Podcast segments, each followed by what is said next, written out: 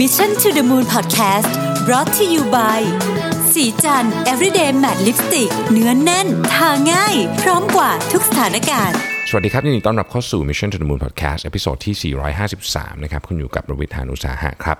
วันนี้อยากจะมาชวนคุยเรื่อง 10 เทคโนโลยีที่น่าจับตามองในปี 2019 นะครับ เราพูดถึงไอ้10 เทคโนโลยีเนี่ยมาหลายเวอร์ชันมากแล้วนะครับ มาจากหลายสำนัก แล้วก็มาจากหลายช่วงเวลา อันบางอันก็ใกล้ บางอันก็ไกลนะครับ คราวนี้ผม เอามาจากเอ่อ World Economic Forum เนี่ยซึ่งต้องบอกว่า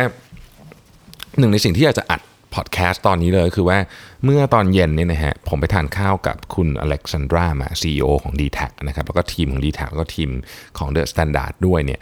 เราเรานั่งคุยกันเรื่องเทคโนโลยีค่อนข้างเยอะแน่นอนว่า d t แทเป็นบริษัทเทคโนโลยีเบสอยู่แล้วเนี่ยนะครับแล้วผมก็รู้สึกว่าพวกนี้มันมันมันคือพอเราเห็นอะไรบางอย่างที่เราที่เราคือ เทคโนโลยีนี่มันเป็นอาจจะเป็น 10 ขั้นต่อจากนี้ แต่ว่าไอ้สิขั้นข้างหน้าเนี่ยเรามองไม่เห็นตอนนี้ สิ่งที่เรามองเห็นเนี่ยคือการต่อจิ๊กซอว์ขั้นที่ 1 ขั้นที่ 2เนี่ยเพื่อเราสามารถทำนายได้ดีที่สุดคุณเล็กซันดราบอกว่าไม่มีใครรู้หรอกว่ามันจะเกิดอะไรขึ้น แต่ว่าเราก็พยายามทำให้ดีที่สุด เขาบอกว่าตอนเปลี่ยนจาก 2G เป็น 3G 3G เป็น 4G เนี่ยพฤติกรรมผู้บริโภคที่เคยคล้ายๆกับทำนายไว้ว่าจะเป็นแบบนี้แบบนั้นอะไรเงี้ยก็ไม่ได้ออกมาเป็นแบบนั้นเสียทีเดียว แต่ว่าการที่เรามีข้อมูลและเข้าใจ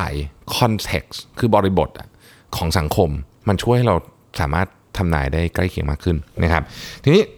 10 10 อย่างนะฮะที่ที่เป็นธีมหลักในตอนนี้เนี่ยก็คือมันเขาเขาพูดถึงเรื่องอแน่นอนว่าสิ่งที่เราได้ยินเยอะเลยก็คือ sustainability นะครับอีกคำหนึ่งที่พูดในรีพอร์ตอันนี้หลายรอบก็คืออไม่ได้หลายรอบอะแต่คือพูดในเนื้อหาว่า inclusive future คือในอนาคตเนี่ยสิ่งหนึ่งที่คนกลัวมากคือความถ่างของของความเหลื่อมล้ำซึ่งทุกวันนี้ก็เยอะอยู่แล้ว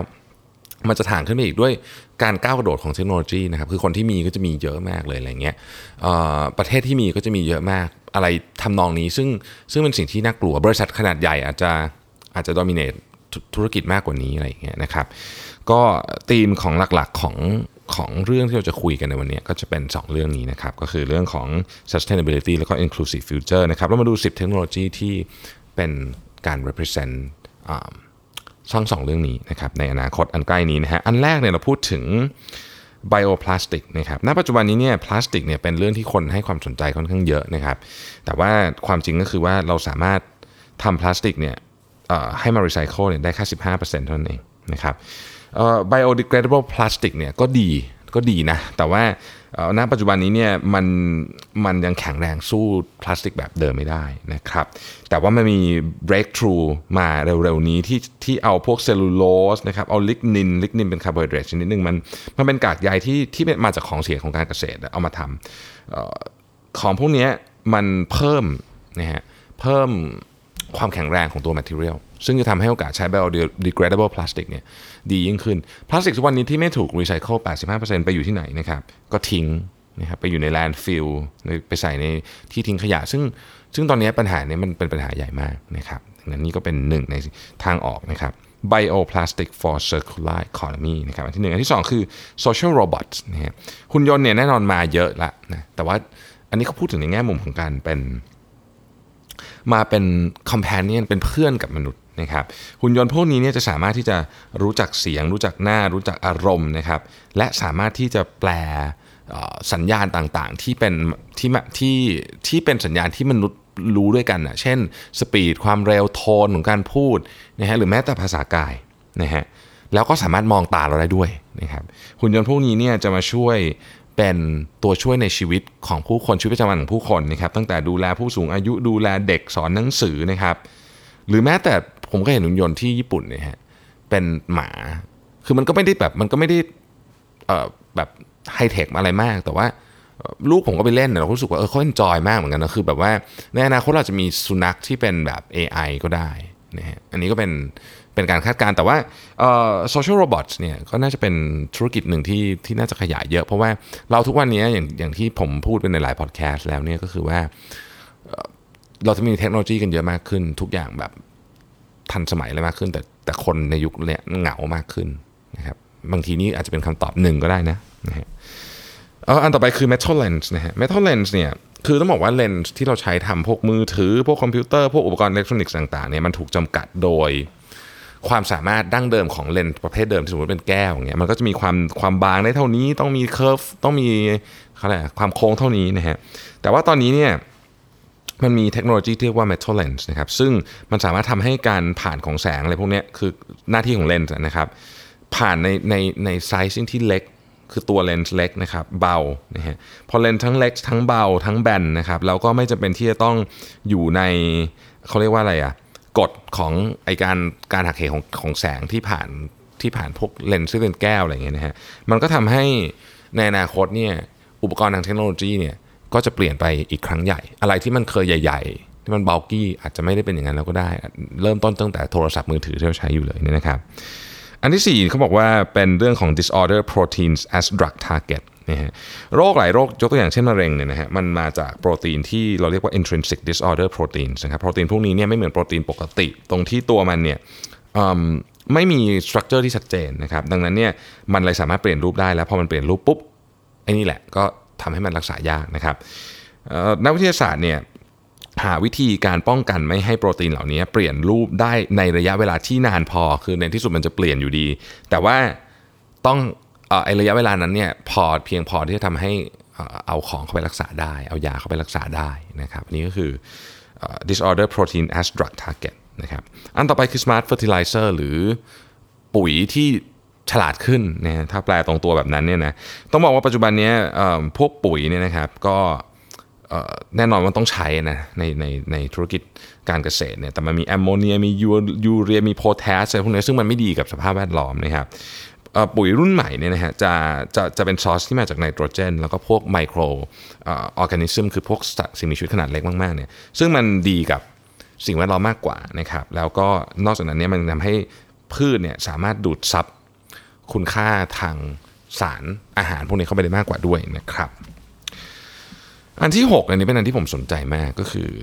collaborative telepresence นะฮะตอนนี้ผมต้องบอกเลยว่าการทำ teleconference เนี่ยมันยังไม่ค่อย work มาจากเรื่องของ speed ด้วย มาจากเรื่องของการที่เราไม่ได้เห็นหน้าคนขึ้นมาจริง ๆ ด้วยมันทำให้เราเวลามองหน้าจอเนี่ยบางที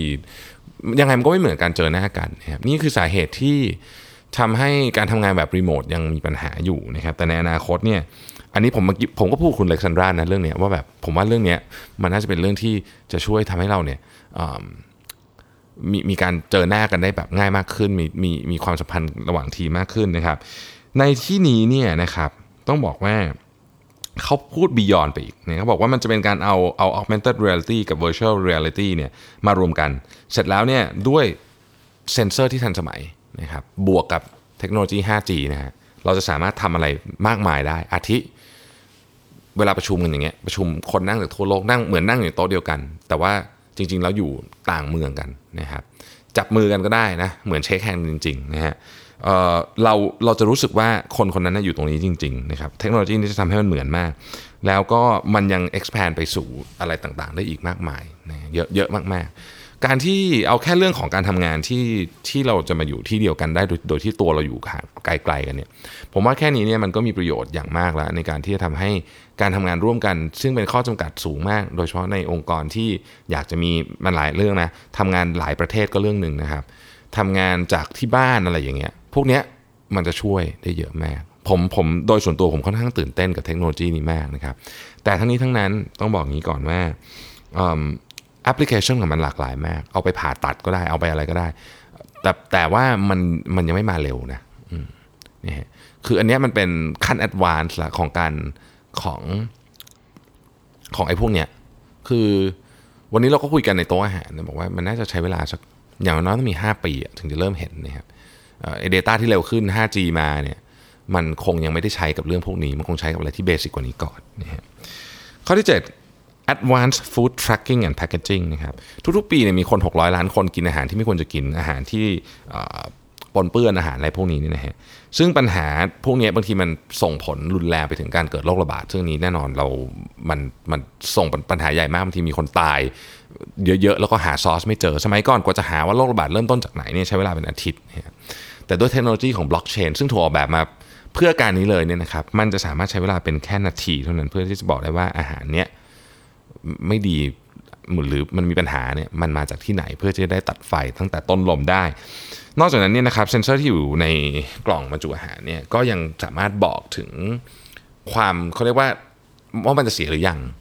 ทำให้เราสามารถมี expiry date ที่แม่นขึ้น อาหารจำนวนมากบนโลกใบนี้ถูกทิ้งเพราะมันถึง expiry date แล้ว แต่ทั้งที่จริงๆบางที expiry date หรือ best before ซึ่งไม่เหมือนกันนะสองอันนี้นะครับ ผมก็เคยพูดไปในพอดแคสต์ตอนหนึ่งนะครับพอดแคสต์ตอนหนึ่งว่า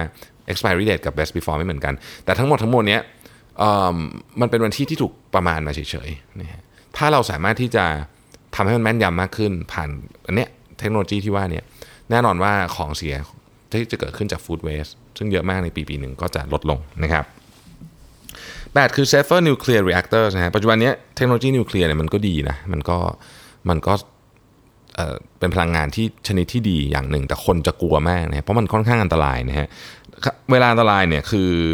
ตัวไอ้ฟูออรอดที่เราเคยเห็นในหนังนะฮะมันร้อนใช่ไหมมัน overheat นะครับแล้วมันก็ผสมกับน้ำมันก็เกิดไฮโดรเจนไฮโดรเจนมันระเบิดเนี่ยนะฮะทีนี้ตอนเนี้ยเขาก็มีเทคโนโลยีใหม่นะครับเป็นไอ้ fuel cell เนี่ยที่ที่โอกาสจะ overheat น้อยนะฮะและถ้ามันเกิด overheat เนี่ยนะครับมันจะไม่เกิดไฮโดรเจนออกมา หรือถ้าเกิดก็เกิดนิดเดียวนะฮะดังนั้นเนี่ยไอ้ fuel rod อันเนี้ยเนี่ยจะทำให้เทคโนโลยีของนิวเคลียร์เนี่ยปลอดภัยขึ้นเยอะมากนะครับข้อที่ 9 คือ DNA data storage นะฮะ สิ่งหนึ่งที่เราค่อนข้างจะเห็นที่ทางชัดเจนแล้วก็คือว่าในศตวรรษนี้เนี่ยเรามีแนวโน้มที่จะไม่มีที่เก็บ Data ถ้าเกิดเรายังใช้วิธีการเก็บ Data แบบเดิมอยู่นะครับ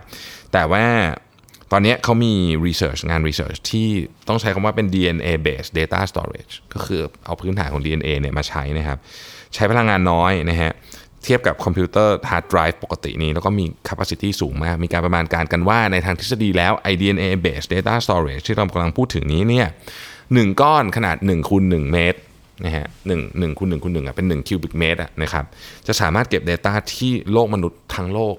generate ได้ใน 1 ปี โอ้อันนั้นสุดยอดมากนะฮะคือใช้พื้นที่น้อยจริงๆนะครับ อันสุดท้ายครับเป็น utility scale storage of renewable energy ก็คือว่าปัจจุบันนี้หนึ่งในปัญหาของ renewable energy ก็คือการเก็บพลังงานไว้ คือแดดเนี่ยมันไม่ได้ออกทั้งวัน ตอนคืนมันก็ต้องเก็บไว้